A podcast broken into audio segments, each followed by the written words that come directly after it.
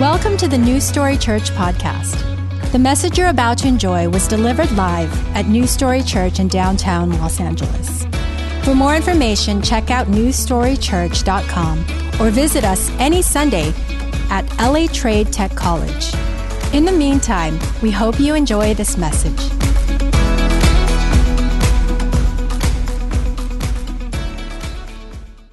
Why do I have three Super Bowl rings and and still think there's something greater out there for me.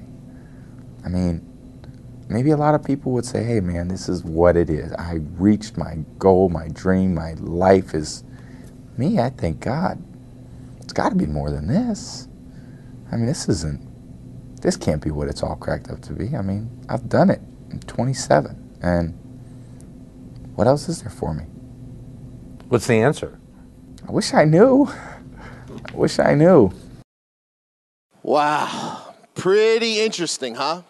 Now, I, listen, I get it, all right? I have a little bit of self awareness. I get that watching anything with Tom Brady, especially after last week, may be a little too much too soon for some people in our midst, okay? I totally get it, but remember, Jesus says, love your enemies, okay? Love your enemies. But see, here's the deal, okay? Whether you're a Patriots fan or Tom Brady fan or not, okay, there's absolutely no denying Okay, you don't even have to be a sports fan, and you already know there is no denying the fact that after 19 years in the NFL, okay, six Super Bowl championships, uh, four uh, Super Bowl MVPs, three league MVPs, and and breaking practically every single record there could possibly be, there's no denying whatsoever that Tom Brady is the GOAT okay? He is the greatest of all time, all right?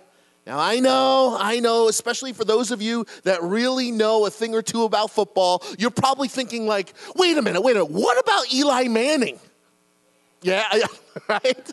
I mean, this is the guy that beat Tom Brady in the Super Bowl twice, okay? He's the only one. I know that's what you're thinking. You know what? I think that's a very smart observation. I agree with you, okay? But anyway, seriously though, seriously though, imagine imagine this, okay? Imagine if you, whatever profession you're in, imagine if you were considered by the world the best at your job the all time, not just like in your company or in your organization or in your hospital, in your firm, like in your industry, in your profession, the best of all time. Imagine if you were considered that, right? Just, just, just think about that. Uh, imagine having next level health and I'm gonna say it handsomeness. I mean, that is one handsome dude, okay? He's a handsome guy. He's actually gotten better looking, I think, with age, okay? So imagine being the best in your profession, having next level health, having next level handsomeness, okay? Imagine having everything that money could buy, okay? This is his little summer house, okay? Just uh, imagine that, okay? And then on top of that, Imagine having a beautiful family and being married to a supermodel, okay? I thank God at least He gave me those last two things, okay? But, anyways, all right? Can you imagine, though, having all of those things? I mean, every single one of those things, yet still feeling empty. Can you imagine that? I mean, in Brady's own words, you just heard him say, you know, maybe a lot of people would say, hey, man, this is what it is. I've reached my goal, my dream, my life. Me? I think, God, there's got to be more than this. And Steve Kroft, the interviewer, asked him, what's the answer? I wish I knew. I wish I knew. Well, friends, I want to welcome you to New Story Church, and my name is also Tom, definitely not Brady, but okay. And today we're in the final installment of this blind spot series where we have been examining the hazards of which we, we, you know, we all experience yet seldom expect. Yes, even the Tom Brady's of the world experience the kind of life hazards that we've been talking about. For instance, uh, over the last few weeks, we've covered the terrible trio, right, of cynicism, compromise. Uh, last week was disconnection. By the way, if you need to catch up on any of those messages or any of our messages that we've ever done, you can go to our podcast or subscribe to our YouTube channel. You can do that for free. Uh, and if you're so inclined, go ahead and leave a good word, uh, uh an encouragement. That would be great. But in the meantime, here's what we're going to do we're going to wrap up this series today with the last, uh, and I think possibly the darkest, possibly the most dubious blind side yet. I'm talking about emptiness. Emptiness. Go ahead, you can jot this down. This is the definition we're going to be working with. Uh, the kind of emptiness that we're talking about is the quality of lacking meaning, sincerity, or purpose. As you're jotting that down, see, emptiness is when you feel like you're going through life without any real substance.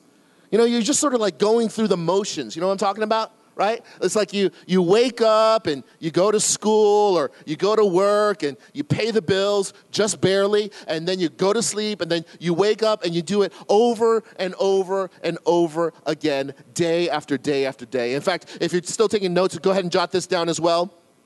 To live in emptiness is to live without purpose or passion. To live in emptiness is to live without purpose or passion. You know, author of Didn't See It Coming, Carey Nieuwhof, whose book has been absolutely key for us, uh, wrote in his chapter on emptiness, this is what he wrote. He shares this. He goes, uh, Most of us have this notion that once I get to a certain, tell me this isn't your life, right? Once I get to a certain place or achieve a certain thing, life will truly start and then I'll finally be happy and whole. It just doesn't work out that way. You know, he continues in the book and he gives some examples of how it just doesn't work out that way. Like, like we think if we just get this, or we accomplish this, or we get to this point, we're going to be set, and, and, and then we'll be happy, and then we'll be fulfilled. And he said, no, no, it doesn't work out that way. And he gives some examples. He says, you graduate, but you find that there's still something inside you that says there has to be more. You find the one, right? You know what I'm talking about? The, you found this person. You found the one. You get married and have kids, and it's great. But still, what's that thing inside of you that says there must be more? You land a job and then a career and then your dream position, but still, there's a quiet but real gnawing inside that says it's not all that you imagined it to be. You, you pick different markers time off, vacations, savings goals, retirement, but still, the high continues to be short lived, end quote. See, friends, my question for you this morning is simply this What is it inside of us? What is it inside of our hearts that still feels empty? No matter how much we have and all that we accomplish. What is, in, what is it inside of you? What is it inside of me that still craves more and more and more and more? You know, later in that same interview with Tom Brady, okay, who again, at that time in 2005, at that time, he quote unquote only had three right? Uh, quote unquote, only had three Super Bowl championships. Uh, as of last week, he's since doubled it, right? But at that time, he was asked which of those championship rings that the majority of people never even get to touch, you have three, which of those championship rings is your favorite? And I thought what he said next blew my mind. It was so, what he said, his answer to that was so insightful because it actually exposes the blind spot of emptiness that we all have deep inside of us. Watch this carefully. Which of the rings do you like the best? What's Uh, your favorite ring? My favorite ring. We always said, and I said always the next one. The next one's the best. Friends, do you see that? You see what he just said there?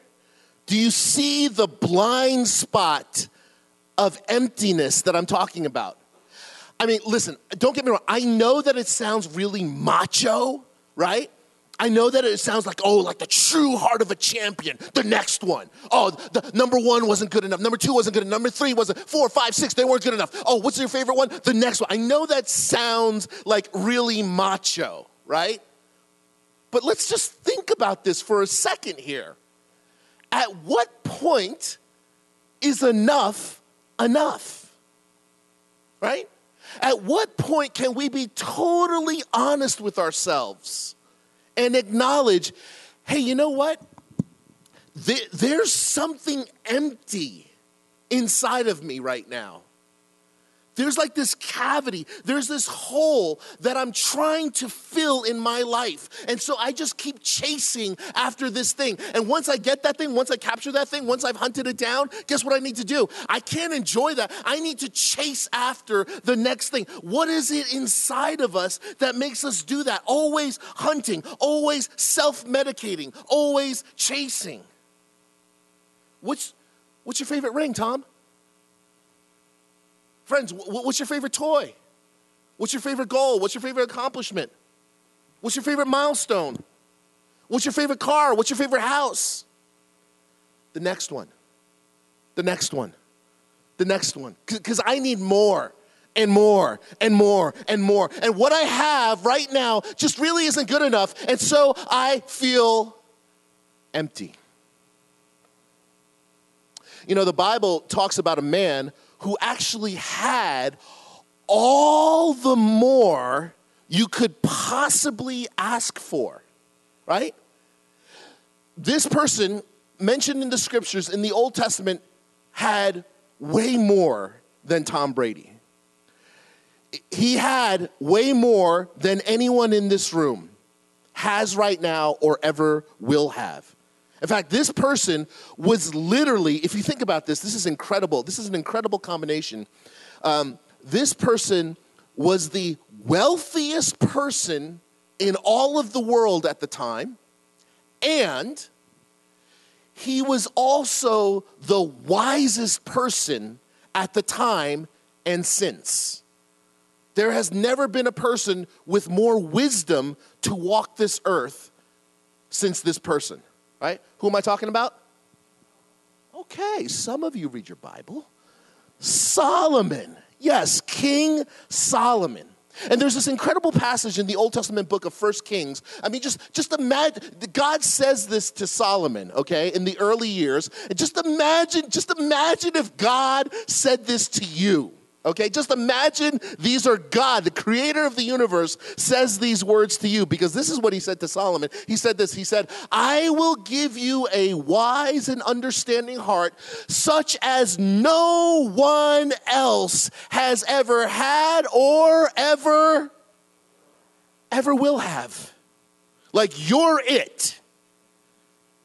Like it, it doesn't get more wise than you. Oh, I'm going to create wise people after you, don't get me wrong. But none of them are going to be as, as wise as you. You're the wisest. Verse 13, and I will also give you what you did not ask for riches and fame.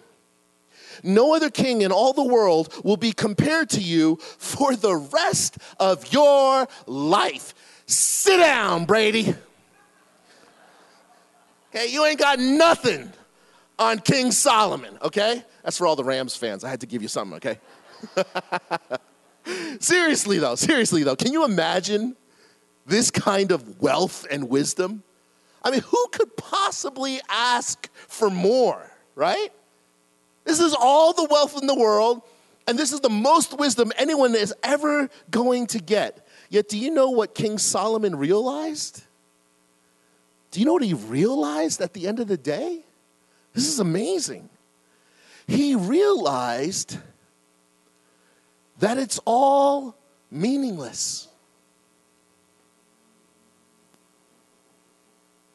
It's all emptiness. Vapor, vapor. It's like vapor. In, fact, Solomon wrote an entire book about it in the Old Testament called Ecclesiastes, right? You can go ahead and read it on your own in, in your own time, okay? But for now, let's just put it this way, okay? Let's just put it this way. This kind of sums it all up. There's actually a saying that we use, a colloquialism that we use today. We use it today okay? Uh, whenever we want to describe a situation where, like, a person is foolishly going after a lost cause, right? We, we say things like this. We say, oh, he, or oh, oh, oh, she, she's just chasing after the wind. Exactly. Solomon said that first. So, that's actually Solomon's words. The Old Testament book of Ecclesiastes, chapter 1, verse 14, it says, I have seen all the things that are done under the sun. All of them are what? Meaning, everything's meaningless. A chasing after the what? A chase. I have seen every, listen, I have all the wealth at my disposal. I am the wisest man in the room okay, on earth, okay? I've seen it all. I've done it all. I've been there. I've done that. There's nothing you can say or do that would wow me, okay? And you know what I conclude? It's all meaningless. It's all a chasing after the wind. It's all just emptiness. God bless you, everybody. Aren't you glad you came to church this morning? so hopeful, right? Right? But seriously, so, so, so, so now what, right? I mean, if a guy like Brady, if a guy like Tom Brady can be unsatisfied, if a man like King Solomon says at the end of the day, everything is just meaningless, it's just a chasing after the wind, well, then what kind of hope does that give me? How does that encourage you? When the Brady's of the world and the King Solomons of the world say, just there's, there's nothing, there's, there's nothing, it's all emptiness. That's a great question. Before it gets too depressing, okay, I do want to say this. I, I, like to think of it this way. You might want to jot this down as well. This, this also helps me. This is how I like to think of it. And that is there's got to be more than just more. Does that make sense? There's got to be more than just more. Right? There, there, there's got to be more to life than acquiring more things and, and, and having more experiences and, and more stuff. You see, this is why I love how Jesus keeps it so real. He keeps it so real. And he simply asks this He says this He says, What good is it for someone to gain what? The whole world. What good is it for someone to gain the whole world, yet forfeit their soul? In other words, friends, you need to think of it this way. You need to understand that you can have everything but if you don't have Jesus, you have nothing. You can have everything. But if you don't have Jesus, it doesn't amount to much. You know, I don't get in the habit of quoting French mathematicians, okay? Uh, but this one's such a classic, it, it's, it's due, all right? Blaise Pascal put it this way He said, There is a God shaped vacuum in the heart of each man which cannot be satisfied by any created thing, but only by God the Creator, made known through Jesus Christ. Blaise Pascal, the mathematician, the inventor, said that. You know, St. Augustine wrote, You have made us for yourselves, O Lord, and our heart is restless until it rests in you. That's a nice selfie he took of himself there, okay? But our hearts are restless until they rest in the Lord. I love the way the Gospel of John, Jesus again very clearly spells it out. The quotes that you heard me just share from Pascal and Augustine are actually echoes from this verse that Jesus says himself.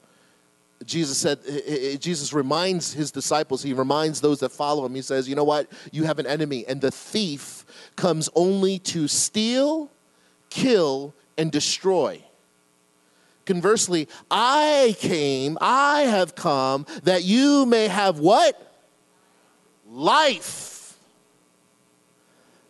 The enemy comes to steal, kill, and destroy. I have come to give you life and life abundantly. Some translations say life full. That is the opposite of empty. Are you experiencing emptiness now? You need to experience the fullness that only Christ can provide. You have an enemy, and his job, his sole satisfaction, his sole delight is to steal, kill, and destroy every single blessing in your life. Yet Jesus has come to give you life and life abundant. He does not use emptiness language. Jesus brings abundance. I came that they may have life and have it abundantly. Turn to your neighbor and say, abundantly. Jesus came to give life and to give life abundantly. Friends, when you truly have Jesus in your life, when you allow Him to step into your life, when you remove yourself from the seat of honor in your own life and allow Jesus to sit in that seat, for Him to be the pilot, then you will have life and life abundant. But until then, you are running on empty some of you unknowingly craving more and more and more and meaninglessly chasing after the wind, chasing after the next one and the next one and the next one. L- listen to the way Jesus uh, puts it here. In the Gospel of Matthew, he says this Therefore, I tell you, do not worry about your life Listen, I've come to give you life and life abundant. You have an enemy whose job is to steal, kill, and destroy, but I've come to give you life and life abundant. So let me tell you something. Do not worry about your life. What you will eat or drink or your body, what you will wear. And then he says something so peculiar. He says, uh, See over there, see how the flowers of the field grow? they do not labor or spin. And I love this. Verse 29. Yet I tell you that not even who? Oh, we just we just read about Solomon. That's that's that wise guy, right? That real wisest to ever live. That's that wealthiest king known to man. Yet not even Solomon in all his splendor was dressed like one of these. So do not worry, saying, What shall we eat? Or what shall we drink? Or what shall we wear? For the pagans run after all these things. Those that don't know my name, those that don't follow me, those that don't wish to know me, the pagans run after all of these things. Your heavenly Father, He knows that you need them. And let, let, let's read this last verse together. Okay, let's read in one voice, verse 33. But seek first his kingdom and his righteousness, and all these things will be given to you as well. D- don't worry about your life and what you're going to eat and what you're going to drink and what you're going to wear. Look over there. Those little flowers that they did not spin or toil not even King Solomon, in all of his splendor, could clothe himself that way. I've got this. I've got this. Can you just trust me with this? I've got, I know that you I know what you need. I've got this. Instead, what I'm asking you to do is to seek me first. That's how you'll find your fullness. If you go after those things by yourself, for yourself, emptiness. You come to me first, I'll give you fullness. Seek me first. Seek my kingdom first, my ways, my righteousness. And all these things, oh, it's easy. It's easy, man. I'll just give it to you. I'll just give it to you. I'll just give it to you. Friends, do you know what I love? I love that in just a couple of weeks, uh, we're going to have some people right here in our midst with hearts seeking God first as they get baptized right here in our midst. That's going to happen in a couple weeks. It's going to be awesome. It's going to be amazing. It's going to be beautiful, right? Now, maybe, maybe, maybe some of you sitting here right now, maybe that needs to be you, right?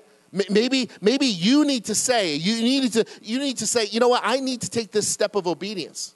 If so, just let me know, let any of our pastors know after this service. That would be great. But you see, all these people, these are just normal people, not perfect people. Not perfect people. These are all just normal people like me and you saying, you know what? Yeah, I was empty. I was empty. That, that I felt this emptiness inside of me, and I was chasing after these things, trying to fill this God shaped hole in my heart with all sorts of things and relationships and people and materials, but nothing worked. Nothing satisfied. Nothing filled me up until Jesus. I cannot wait for that service. See, friends, I don't know where you are today. I don't know what has brought you here today. But emptiness is, I believe, I believe that emptiness is one of the primary tools, and I will even call it a gift, because God says that He he works all things out for the good of those who love him, right? Who've been called according to his purpose. I think emptiness can actually be a gift that God gives to those he calls to draw that person to himself. Does that make sense? You know, one of our pastors, I, I, I saw this on the way in, I want to I want to share one of the, one of our pastors on staff uh, posted this uh, on social media. So I'm I'm I'm figuring it's hey it's fair game. If I see it on social media, that means it's fair game. So I'm not asking for your permission. Uh, but anyways, one of the pastors wrote this. He, he said it was a feeling of emptiness that God used to bring me into a relationship with Him. Uh, I had everything people told me would satisfy me. I had friends, achievements, and a comfortable life. Yet that didn't satisfy me. It was only after encountering God in a real way that I found true fulfillment. Friends, if you are if you're feeling emptiness today, I want you to know that it's not a coincidence that you are here this morning. If you are feeling emptiness today, I want you to know that you have a loving God who loves you so much, he would strip away every dream of yours and every false desire of yours to bring you to a place of void, to bring you to a place of emptiness, so that he himself could fill it up and give you eternal satisfaction. That's what God is doing. That is his heart for you. He doesn't want to fill you up. You know, athletes, they don't fill themselves up on junk food. They fill themselves up on, on, on, on prime cuts, on organic stuff, okay? All the good things, all the best things. And that's what God wants to give you. He wants to take that junk food out of your hand and fill you up with Himself. See, friends, once Jesus is first in your life, you stop chasing, you stop striving meaninglessly for more and more and more. But seek first his kingdom and his righteousness, and all these things will be given to you as well. Amen? So, friends, here's what I want to do. With that in mind and heart, I'm going to go ahead and I'm going to invite the band to come on back up and lead us in a time of communion. I'm also going to ask some of our pastors and our leaders uh, to come forward as well to the communion table. Okay? And as they do that, I just want to remind you all that, you know what? Just like baptism, just like baptism, communion, the Lord's table, is a simple act of obedience that Jesus himself asks all who believe in him, all who follow him, all who say, Yeah, you know what? I know that what the world provides is emptiness, but what you provide, Jesus, is fullness, okay? And this is what Jesus asks those who believe that to do to remember him by right? To take a piece of bread that represents his flesh, to take a cup of wine that represents his blood given for us, and to remember him this way. So, friends, Jesus, I want you to understand this Jesus is the only answer to emptiness. But again, don't take my word for it. Jesus himself said this. So important. He said, I am the bread of life. Whoever comes to me shall not hunger, and whoever believes in me shall not thirst. Friends, are you empty today? If you're empty today, come to Jesus. He says, I am the bread of life. You partake in me, you're not to hunger. You remember me, you're not to thirst. Let's pray. Heavenly, Father, uh, we come to you right now, Lord, and I want to thank you for the gift of emptiness. I know it's so hard and painful. I know it's so hurtful. I know it's so, can feel so hollow but Lord, I also believe in your word, which says that, Lord, all things, you do all things for the good of those who love you and who've been called according to your purpose. And Lord, by virtue of the fact that we have people sitting here right now, we want to acknowledge we didn't come here on our own we didn't just come here because a friend invited us or a family member uh, dragged us here. Uh, that's what it feels like, that's what it seems like, but Lord, we understand that you are so much bigger than that, and you have somehow orchestrated this moment. You have somehow narrated this moment to draw all peoples to yourself to hear your word. And Lord, we pray that it's your voice, not mine, but your voice that everyone here has heard. And so, Lord, as we enter this time of communion, Lord, I just pray right now uh, that you would have those who believe in you to remember you, and those who don't know you, may they witness what's going on around them, next to them, in front of them, behind them. And may you use this holy moment to stir their hearts. Why? Why am I chasing after things? Why am I going for the more and the more and the more and the next and the next when Jesus Himself has already given everything to me? And I pray, Father, that you would do a miraculous redeeming work in that person's heart this morning. And it's in Jesus' name we all pray. Amen.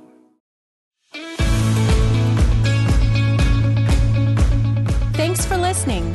If you were inspired by this message, we hope you'll share it with a friend and subscribe to our podcast. Or best of all, come visit us in person at our LA campus. For directions, service times, and more info, check out newstorychurch.com. Thanks again and see you soon.